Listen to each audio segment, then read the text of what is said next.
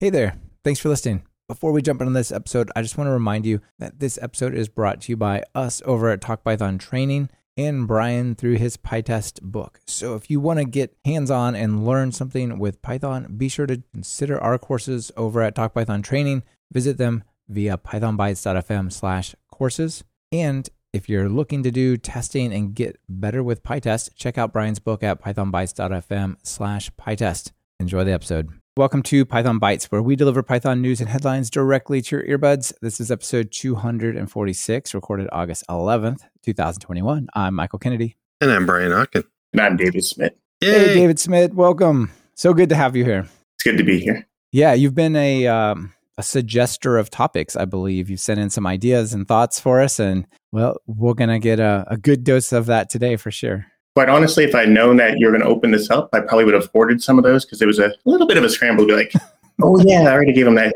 or I already gave him that tip. So yeah, had to yeah, dig a little you've bit. already to, shared all your favorites. Well, your losses are gain because you've made it easier for us in the past. So thanks for sharing those things, and uh, yeah, thanks for thanks for being here. It's gonna be great to have you. Definitely. Yeah, want to want to give the quick elevator pitch on you. People, what do people should what should they know about you?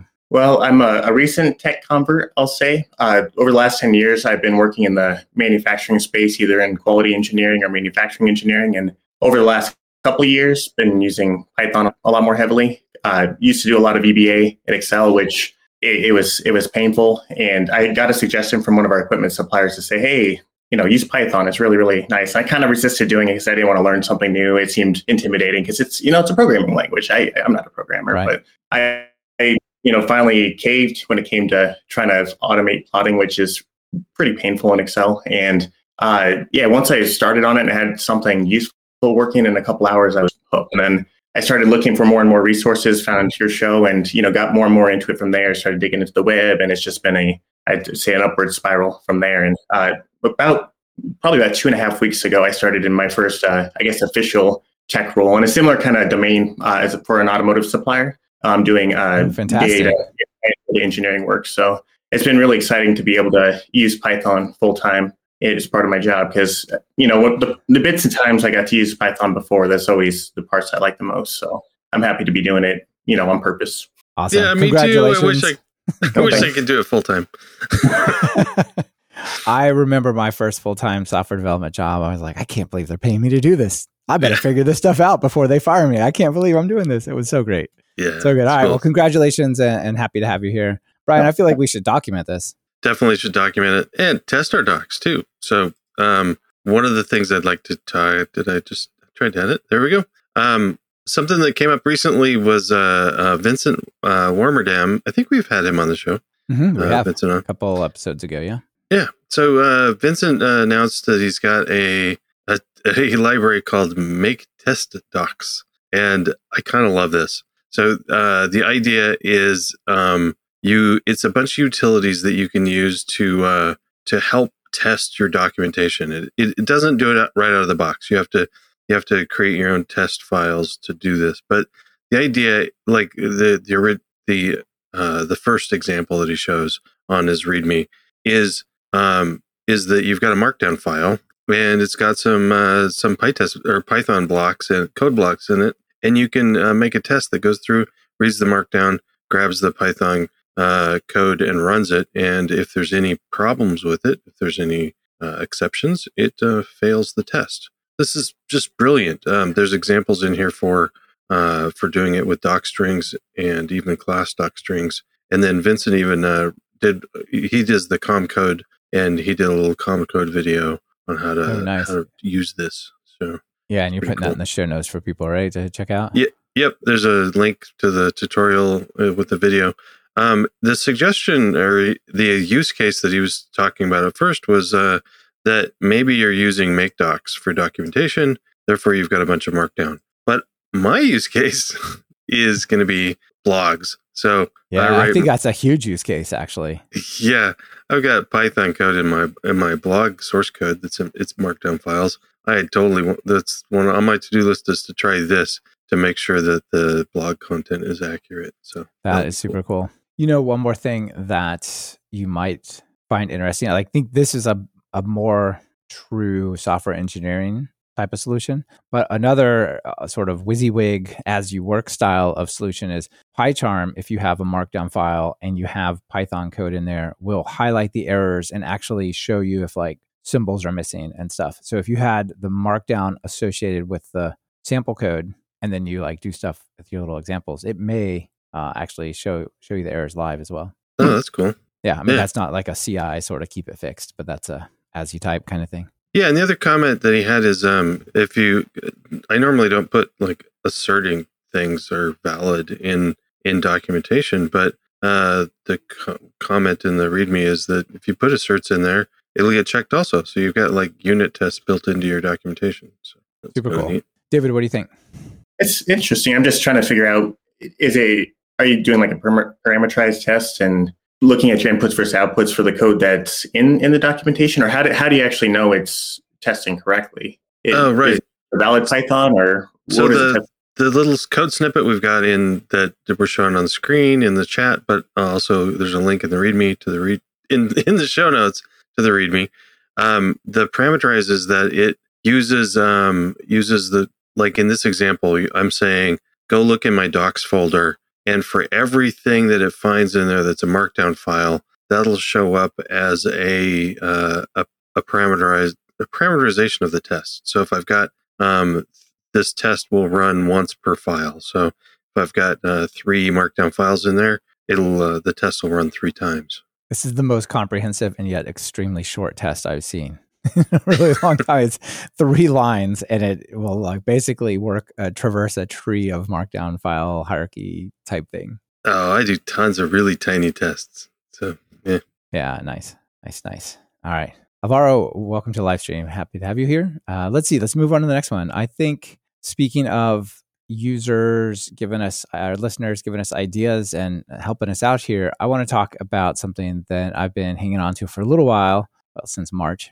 but I've finally decided it's, it's, time to talk about it. And that is creating queues um, out of process, sort of asynchronous queue processing. So if I've got, uh, say, a web app or an API, or even if I'm testing a bunch of hardware and I want to kick off a bunch of jobs, eventually I don't want to, you know, necessarily block on all of them. I might want to push them down so other things can work on them. Um, you know, if I'm going to send a bunch of emails, if you've ever tried to send a thousand emails, in order synchronously. It turns out that times out your web request. Don't do that. So a better idea would be to like push them to a queue and have some sort of background process. Go, oh, there's new emails to send. Let me jam those on down the line. So uh, Scott Hacker sent over this uh, pointer to this library, a small but cool little one called called it is called QR3. And QR3 is a Q for Redis, and the three means Python 3 because there used to be a QR that wasn't 3 that's not Python 3 compatible. So here's like a a reimagining of that for Python 3 or just a, a compatibility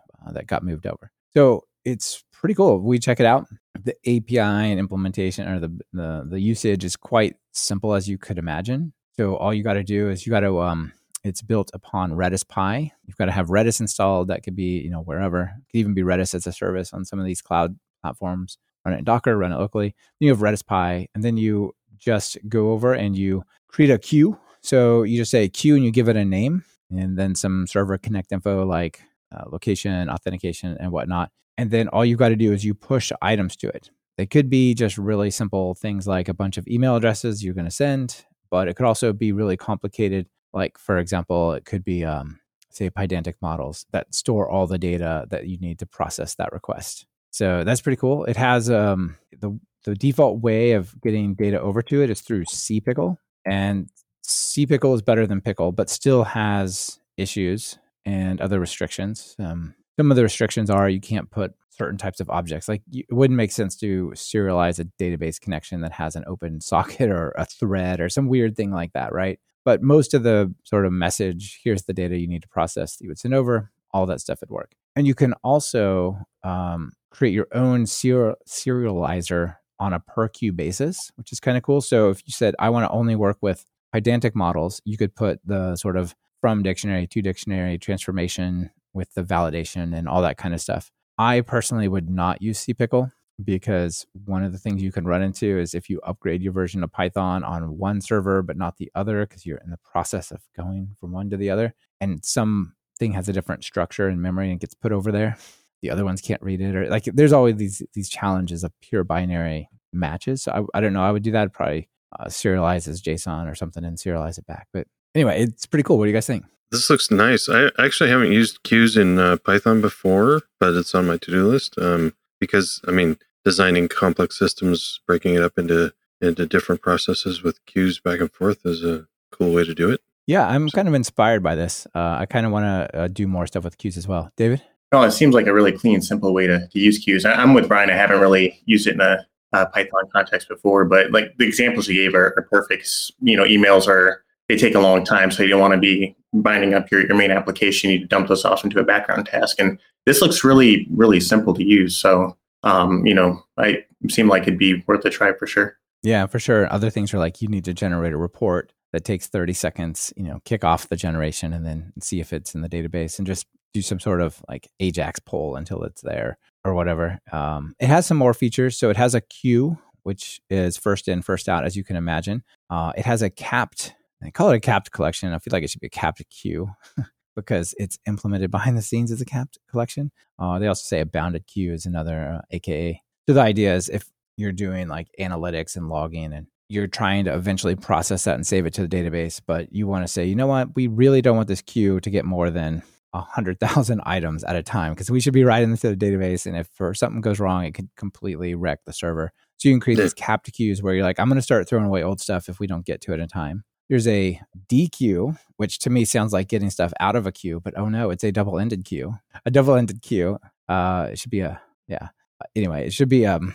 It, the idea is you can basically put stuff onto the front or the back, and you can pop stuff off the front and the back. So you could, for example, put low priority priority items on the back, or if something's really important, you could kick it up to the front or right to the front of the queue. And then finally, you also do a stack. Um, you can also do a priority queue, which is like sort of pretty close to what I described, but you can't jump ahead of the things that have a similar priority, right? Like if there's super urgent and then low, you can put like a super urgent new thing at the front of the super urgent ones, but it would appear before all the others, things like that. So uh, this is all pretty neat. What I really like about this is obviously Python has queues built in, right? Like that's just a data type. Uh, list itself could basically be a queue. You can pop stuff off the front and Shazam, you have a queue. Um, but this is out of process, right? This means if you have to scale out for your worker processes in any sort of API, or you want it to be able to be durable across app restarts, things like that. And if you think, oh, I'm not going to scale out across I'm not having multiple servers. Like almost every Python web app and web API runs with multiple worker processes at a minimum. So yeah, you're scaling out. Anyway, I think this is pretty useful. And if you're all about Redis, this is cool. Redis seems nice. I'm kind of inspired to do something like this with MongoDB, but I'm also busy. So probably, probably not right away. And John Sheehan out there in the live stream is telling me that uh, learned a few years ago that deque is pronounced deck. So yeah, double ended. Yeah. All right. So deck. Thanks.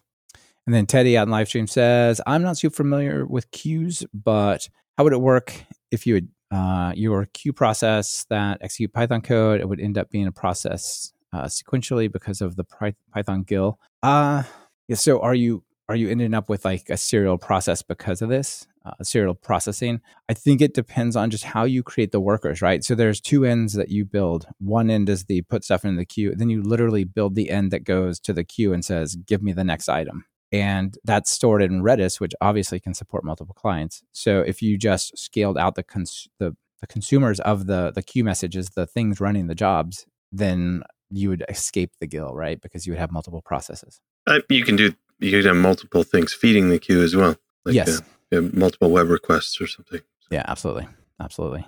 All right, David, what you got for us? All right. Well, are, are you either of you heavy pandas users? I'm a pandas admirer and I use it a little bit, but I always feel like when I come to pandas, I know there's way more I should be doing with this, and this is so cool, but uh, not as much as I should be. Well, and I use pandas pretty pretty heavily in my previous job to do a lot of analysis, especially on the uh, one dimensional data sets. And uh, you know, it always happened when I first started using pandas. I was doing a lot of really bad things like iterrows and that type of thing. And the more you kind of learn about it, the better you get it doing setup type operations. But even even you know in the last you know couple months, you think I'd have everything down, but the API is huge, and I always had these ah moments because I learned about something like transform, And you know, once I realized what you could do with transform, it simplified so many things that I was doing. And uh, the first item I have is an article that says 25 Panda functions you didn't know existed. And I, I don't normally like these articles because they almost feel a little bit clickbaity, but this one actually had a, a handful of ah moments for me. So I, I, thought I would go ahead and share it. So um, I have them listed in the show notes, kind of the ah moments for me, but uh, between is a really nice, uh, really nice, uh, I think it would be considered a method on the data frame or a series and basically allows you to simplify logic instead of trying to say greater than or equal to blank and less than or equal to blank. You can just say between values, very similar to uh, the operation that you would do in a SQL uh, transaction. Uh, styler, I had no idea existed. Uh, you can actually apply styles to um, the tables coming out of pandas. Um, I do a, a, lot to try to make my my notebooks really really pretty, so that I can convert them to HTML or another format and share them with the business. The business isn't typically like notebooks, but I, I'm trying because I, I, can't stand the intermediate step of copying to a PowerPoint. But uh, this this would definitely help. You can do uh, gradients. You can um, they have a bunch of different functions uh, behind that. Uh, options is another one I, have kind of played with a little bit. Uh, but there's one in here that I wanted to try before the show. I hadn't had a chance. You can change the graphing backend on Pandas from Matplotlib to something else. So at some point, I'm going to try changing it to Plotly because that's my my preferred uh, plotting library for most things. Uh, convert dtypes is really nice. If you know you have a categorical type uh, set of information, you can dramatically lose or reduce how much memory is taken. Uh, mask was a nice uh, a nice one. It basically allows you to quickly convert uh, somewhere down here. quickly convert certain particular values or values that meet a criteria to another value. I was doing this oftentimes in multiple stages, and this would clean up that code significantly. Uh, nsmallest and nlargest uh, also could have been very helpful. Essentially, uh, it's similar to like a max or a min, but instead of just pulling a single, you could pull, in this case, five. And uh, a clip uh, at time. Oh, cool. So, like, if I want to see the five largest revenue producing customers in my data frame, I could just yeah. quick do that. Yeah. Yep. And there, there are ways you can like with anything else pandas you could use a couple other methods to get that done too but it's just so much cleaner to do diamonds nlargest five and then price it's just very clean and fast instead of having multiple lines to do a transformation and then a transformation and then uh, another change so I, I wanted to suggest this article like i said i've been doing pandas for a couple years and i still have these ah moments yeah. and this, this article well some of them aren't maybe quite ah moments for me they may be ah moments for someone else because everybody probably knows 20% and maybe a slightly different 20% of the pandas api so. yeah this is really neat i love these types of things that i mean it's super easy to just scan through and decide whether or not it's it's really helpful to you uh, yeah. the one for me the pandas one that had the biggest like oh my goodness was uh, web scraping and, and, and like pulling html tables and turning those into data frames so yeah, it, like obviously I can go yeah, I can go with like requests and beautiful soup and do something, but then you still end up with just a table of HTML. But with mm-hmm. pandas, you can say read HTML and then just give me table three as a data frame. Like it's ridiculous, right? Mm-hmm. Now, pandas has some really nice uh, I/O tools too around CSVs, Parquet, most the most common data data format types, and even some of the le- you know lesser common ones. It's uh, it's a it's a really nice library overall. But yeah, like I said, there's always always some on moments, and it's nice to have a, a article that highlights several on moments for me. Yeah, super cool. So um, uh, Go ahead, Brian. Uh, the the one that jumps right out at me was the number number one one. I didn't know that that you could just write Excel with pandas. That's pretty cool.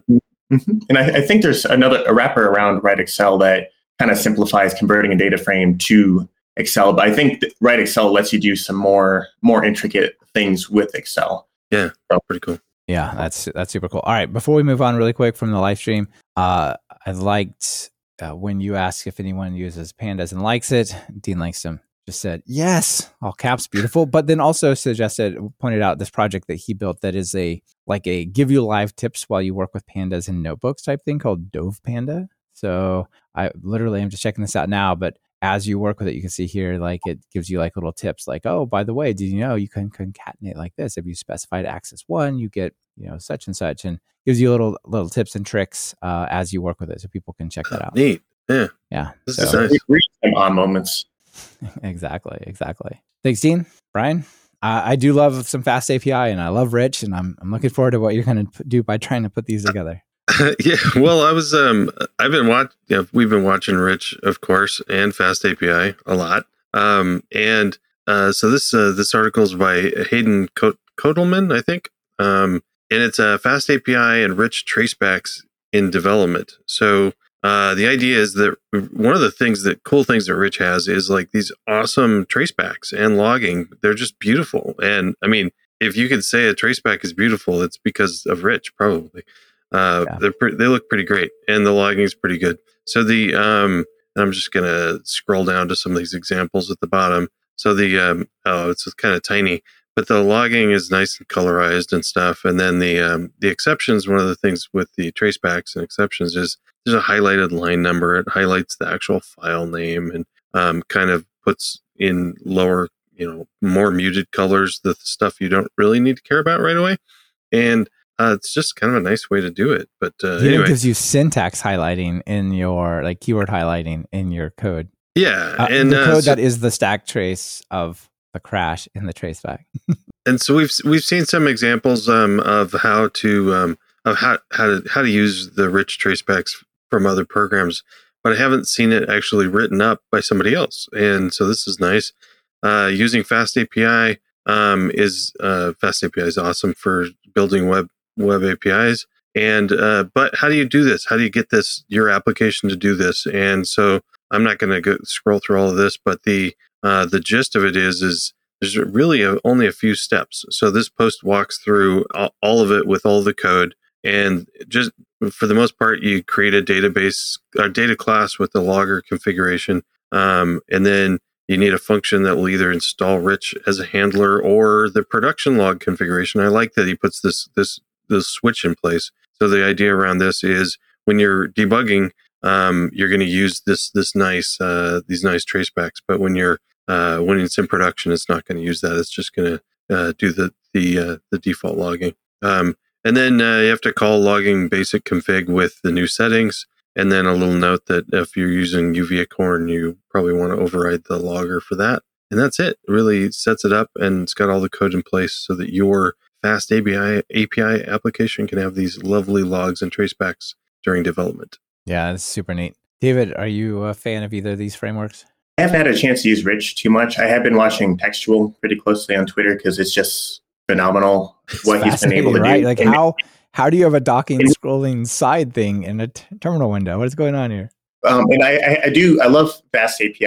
I built my uh, my wife's website using Flask, and I, I, liked how Fast API was similar to Flask in a lot of ways. But you know, some of the syntax is was a little bit cleaner. Although with the the newer version of Flask, it kind of borrows some of the same syntax, and it's just got a lot of really good uh, niceties built in. The API documentation was really, I think that's kind of clutch when you're learning a new framework too, because you're not having to do like curl commands or anything like that. You can just bring up a web page and poke at it, you know, visually, which is which is pretty nice. So no, I, I really yeah. like Fast API. I just, you know, other than you know, kind of building some small toy things, haven't had a really compelling reason to use it yet. So yeah, yeah, very cool. Toys are compelling reasons, I think.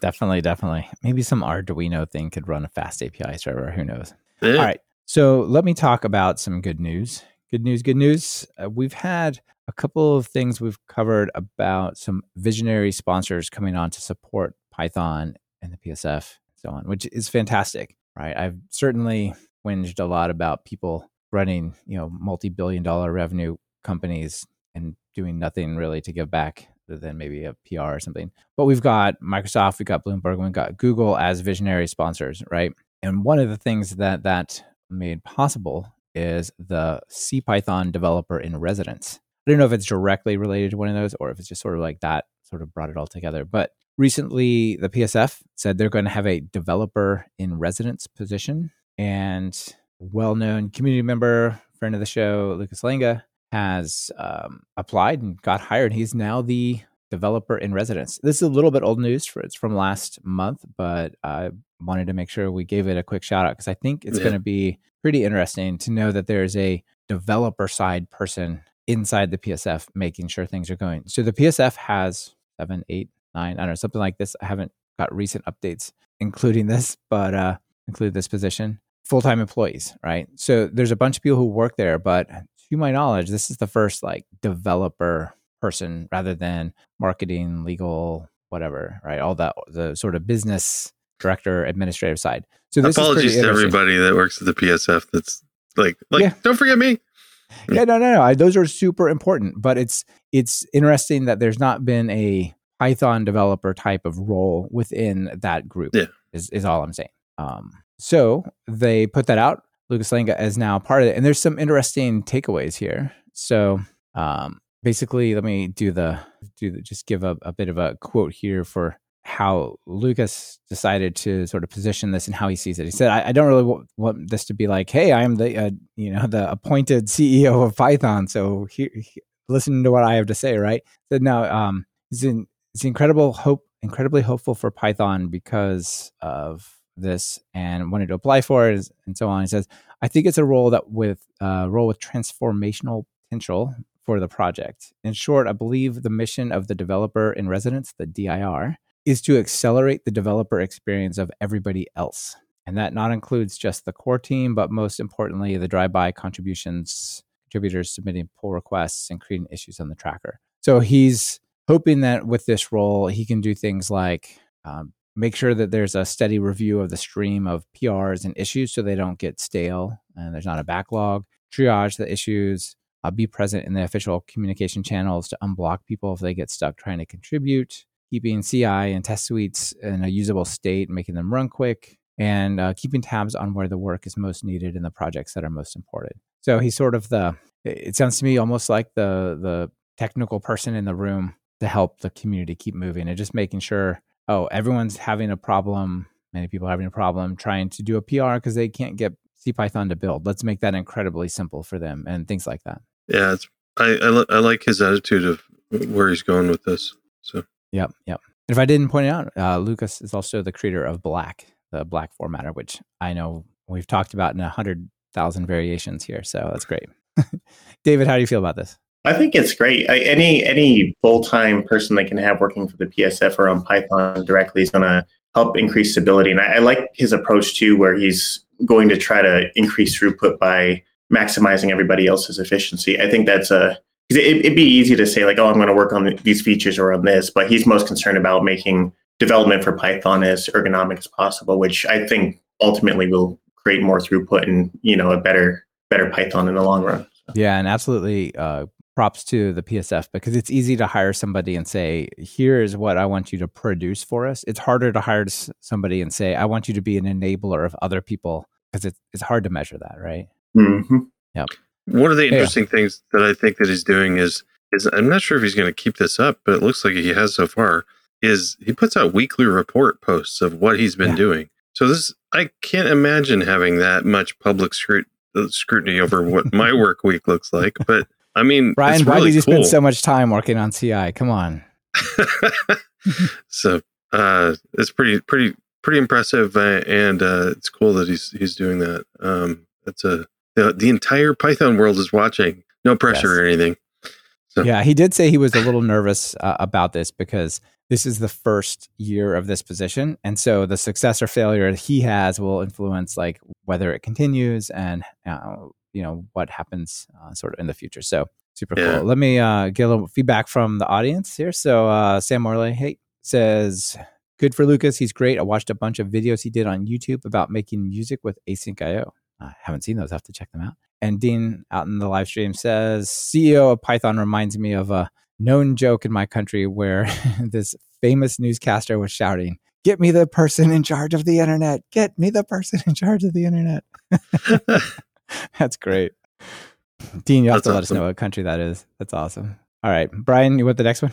What's that? Uh, you're next. I, no, you already did David, yours, right? Yeah, David's yeah. David's next. I, I got to keep track of what's happening here. David, you're next. Okay. Yep. So my next item is a uh, library or framework. I'm not sure which one it falls under called Dagster. It is a data orchestrator for machine learning, analytics, and ETL. Uh, it's one of the first attempts I, I, I, tried for any kind of data pipeline, uh, and it's it's based in Python. So you programmatically build up your pipeline using Python and uh, be you know different decorators depending on what kind of if you're building a solid or you know depending on what you're building in the pipeline or if you're doing configuration use different decorators and um, it took a little bit to kind of wrap my head around it. Uh, I think it had more to do with the just kind of understanding how pipelines are typically constructed in industry. But once I got my head wrapped around it, it was really simple to use. I felt like I could produce things pretty quickly. Um, one really nice thing that they do is they, you know, allow you to essentially um, work on your pipeline locally, then deploy to production to like a Kubernetes, or you can deploy to Airflow or Dask or you know whatever um, underlying engine you want to run your pipeline. And um, the you know there's very little um, transition there uh, it, you know, you're not developing something local and having to completely change it for, you know, uh, like a cluster or, you know, larger scale. So, and another really nice feature it has is uh, a UI called Dagit. So you could do everything uh, via the command line if you want to, but um, it does come with a really nice UI uh, that allows you to see an overview of your pipeline. It allows you to um, test it using the playground. You can um, update your configuration in the playground. Um, you can look at previous runs to see if they passed or failed. It gives detailed um, logging and error messaging. So it's it's got you know this this by itself is is pretty pretty nice on top of an already already very nice tool. So um, I can oh, give a quick demo too. So um, this is the I think it's the first part of the tutorial they have you where you have multiple solids. So these represent different uh, different pieces of processing. And then, like I said, you can use the playground. Um, it'll check all of your configuration, everything to make sure it's correct before it lets you run anything. So if you have something misconfigured, it's not going to blow up halfway through a you know a 30 minute job. And then when you oh, oh that's no. nice like that. Oh no, that's unfortunate. yeah, no. Uh, so I'll probably I'll probably uh, forego the uh, the uh, real time demonstration. I, I, think my terminal probably died is what that was. But uh, um, yeah, yeah it, it'll actually show a run um, in sequence and show the different pieces as they're completing and feeding into the other piece too. So um, it's not not so much for this because it's uh, a very small, quick pipeline. But if you have like longer SQL queries or something like that, it'll actually kind of show in real time, you know, how it's processing. So you can kind of get a visual intuition to what's going on um, on top of everything else too. So yeah. There are uh, a couple of the resources around this too. If you want someone that explains it a little bit better than I do, uh, the Data Engineering Podcast had an episode and uh, Software Engineering Daily also did an episode about Dagster. So, uh, you know, that's kind of where I first learned about it. And there's a lot of really good information in those podcasts. Yeah. these um, data pipeline frameworks are super interesting. I'm starting to realize just how valuable they can be. Dean asks uh, David, how is this compared to Airflow? Do you have any idea? Have you tried, have you looked at either? This was, I haven't used Airflow. This is the first uh, my first stab at any kind of data pipeline. And in my current job, we're not using Airflow or Dagster. We're using one of the cloud-based tools. So uh, it's I think Airflow is more draggy, droppy, more visual, but I, I, could be wrong about that. One one thing I really liked about Dagster um, is, at least compared to my what I'm currently using, is that you could programmatically create these interfaces. And technically, the, the tool I'm using now has a an API that you can throw JSON against to create your your different resources and everything. But it's, it's nice having Python code because that works a little bit better with my brain than a lot of the draggy, droppy stuff. Yeah, yeah. But I, I did.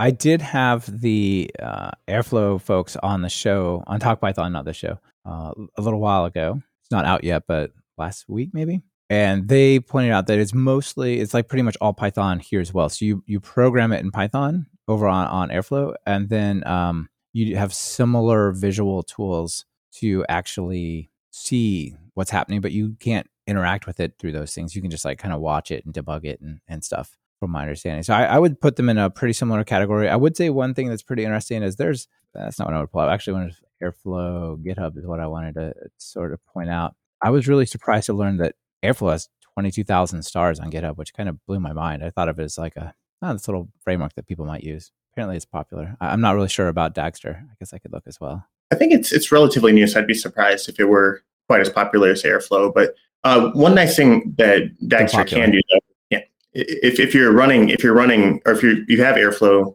uh, pipelines that you're using, you can use that server to run Dagster too. It can basically I think compile it to something that's compatible with Airflow if you need to do that. So I, there's a couple different uh, I think translation uh, ways you can translate it to. So it's it seems like a pretty interesting tool. And like I said, I, I had developed a small pipeline in, in my previous job as kind of my first stab at pipelines to to eliminate an Excel sheet that was doing a bunch of horrible, awful SQL queries. I could just imagine that people are trying to do this with Excel, and it was probably wrong. It, oh, it was not necessarily incorrect, but it was wrong to do it. Well, it was well, it was it was an interesting. Excel's just very interesting to reverse engineering. It's a lot of go-to statements.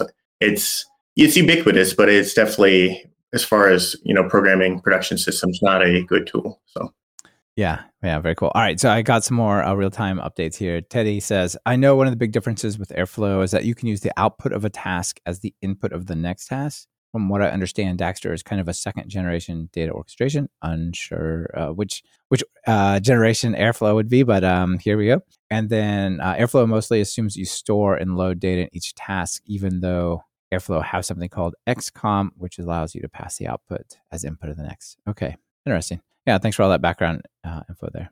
I haven't used either, but I definitely definitely think they're both neat. And I feel there's a lot of places that are just like, well, how else are we going to do it? Of course, we're going to use that spreadsheet, right? And if they had tools like this, it would be very empowering. One of the things I find very interesting about these frameworks is usually what you end up building is like the little piece, like load the CSV into the database or run the report that gets me the revenue for the day, or or and what you end up building are very very small pieces, and you don't have to worry about the reusability the reproducibility, the durability. You just go like, I'm going to build an incredibly small bit of Python and we'll just click it in as part of this workflow, which really seems to empower people almost like the uh, microservices story, but for data processing without all the hard deployment side of things. I hope that they, if they don't already have it, I hope that they put a tool connected with Dagster called DagNabbit because it needs to be there. I think um, maybe a, some sort of capture tool or something. DagNabbit would be good. Yeah, yeah. I, I love the UI bit, bit of it as well. All right. Uh, quick bit of follow up. I guess, Brian, you want to start? You got any extras today?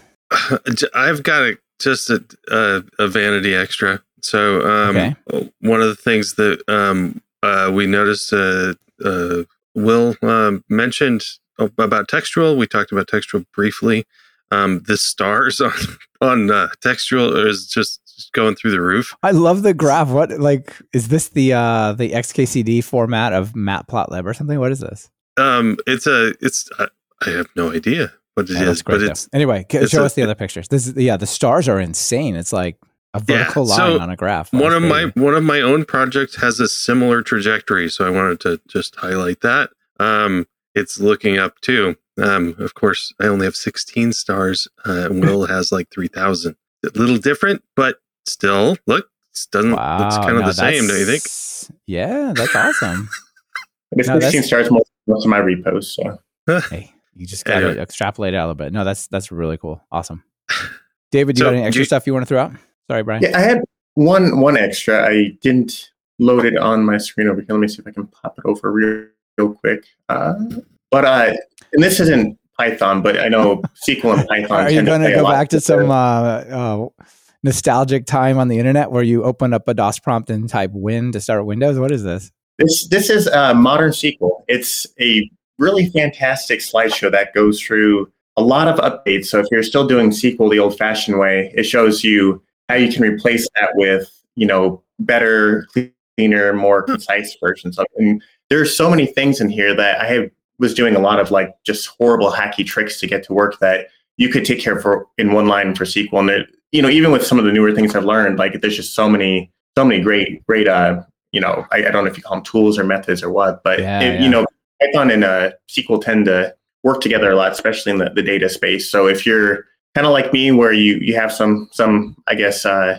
self-taught SQL experience, something like this can be very helpful uh, to kind of learn some of the, I guess, better practices for for different things that you might want to try to do with SQL. So. No, this is great because I, I learned SQL like in the 90s. So it's changed a lot since then. And I was just thinking the same thing, Brian. Like, I, it's been at least 10 years since I've tried to refresh my SQL skill. Uh, yeah. So there's probably a lot of stuff that's, oh, you, you shouldn't do this. Like, oh, why you do this? If you use this other keyword, it's more efficient, safer, faster. Come on. Mm-hmm. Yeah. That's, that's like it. Je- jealous of the people learning SQL now. Yeah. How about you, Michael? Got anything extras? I got some follow up, some follow up from last time. This comes to us from John Hagen, and I think I probably is the one who said this. So I said, "Oh, there's really cool type info like about being able to use lowercase d dict and lowercase l list as type hints rather than from typing import capital L list or capital D dict." Right. Said, "Oh, that's Yeah. coming in 310, fantastic." He's like, "Uh, you know, that's in 35 or 39, so it's kind of already out." Like, oh, right, okay. Uh, but he did point out some things that are coming that are neat. So, for example, we're previously we had to say if I want a potentially optional, it could be none or it could be a list. And the list, if it is a list, has strings. You have to say optional bracket list bracket stir, and those are all capital because they have this parallel type implementation over in typing, right? Yeah. In Python 3.9, I can now say optional of lowercase l list a bracket stir. And you might think, who cares if it's lowercase or uppercase L? Well, the difference is you don't have to do an import and explain to people who don't know that code, like, oh, you've got to go import this other type things to say the type. Yes, I know list is right there, but you can't use list. You got to do something else, right? So that's the feature that I was excited about that I said was in 310, it's in 39. So hooray. But he also pointed out that the union operators were simplified. It used to be you would have a similar syntax for union as optional. You would say union of bracket one thing, comma, bracket the other thing. But now you can say just type one, pipe, vertical bar, type two. And this actually allows us to model optional without importing optional. So instead of optional of list of string, we can just have list of string, pipe, none. Yeah, this is cool, and and I'm glad somebody pointed out because the the 310 announcements don't say anything about optional, um, but in in effect they do. You you don't have to use this anymore. But are you going to Yeah. start using this? Uh, The the think? pipe thing? well, yeah, and the optional thing because I I started to, and then I realized that if I start using that, then my code is 310 only. Um, Yes, exactly. So- Which so it depends on the the the scenarios, right? So for say Talk Python training, the code all behind that, I control the server. Um, Yeah, nobody's it's- it's looking at it, so- It's easy for me to make it the brand new thing. If I were to say generate, uh, if I were going to build an example app for a course, then I would be hesitant to use this right away. I might wait a year or two because I don't want to have to have people have a bad experience. Like, well, I have three nine. That's pretty new. That should be work. Like, nope, that doesn't work because of I didn't want to say the word optional, right? yeah, Um, and it, if it was an open source project, I, I guess it would depend on how if I wanted to support older versions. Prob- probably even longer there. Wait, I don't know. What do you think? Yeah, I'm, I was thinking about us thinking a library specifically. You'd probably want to almost stick with the three five to three at least for a while to kind of flush out people that are using some of the older versions of Python. Uh, Just yeah, I, I think I think three nine. I I'm using three nine on everything now, but I think for a lot of people that's still pretty aggressive uh, to have a three nine or higher requirement for a library. Yeah, I, I agree.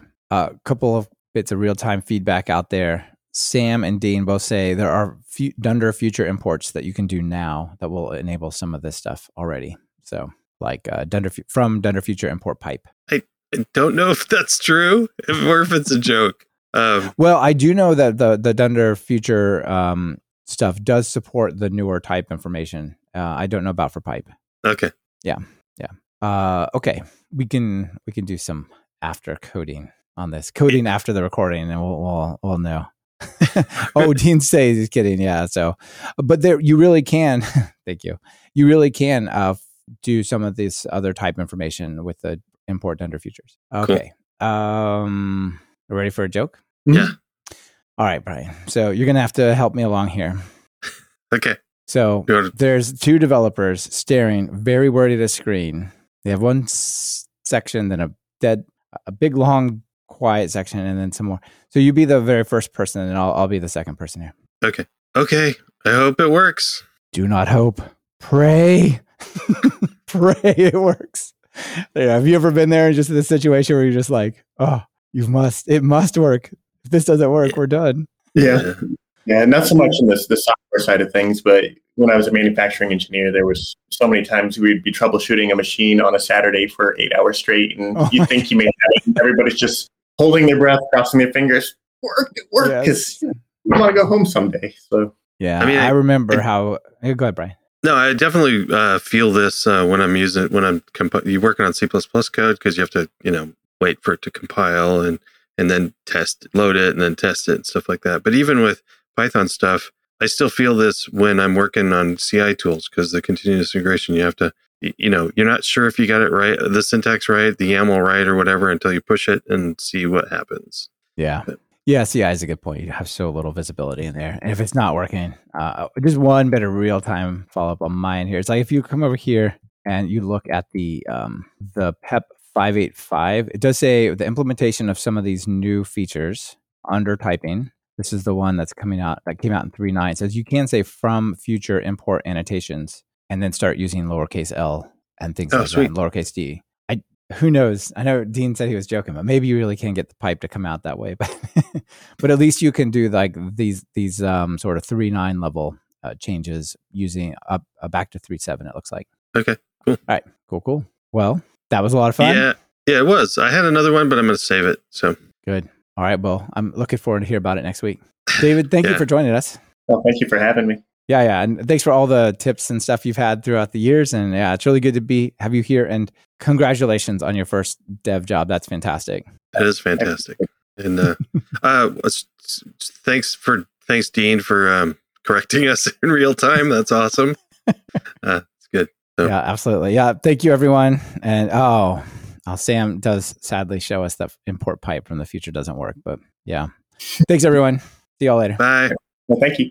Thanks for listening to Python Bytes. Follow the show on Twitter via at Python Bytes. That's Python Bytes as in B Y T E S. Get the full show notes over at pythonbytes.fm. If you have a news item we should cover, just visit pythonbytes.fm and click submit in the nav bar. We're always on the lookout for sharing something cool. If you want to join us for the live recording, just visit the website and click live stream to get notified of when our next episode goes live. That's usually happening at noon Pacific on Wednesdays over at YouTube. On behalf of myself and Brian Okken, this is Michael Kennedy. Thank you for listening and sharing this podcast with your friends and colleagues.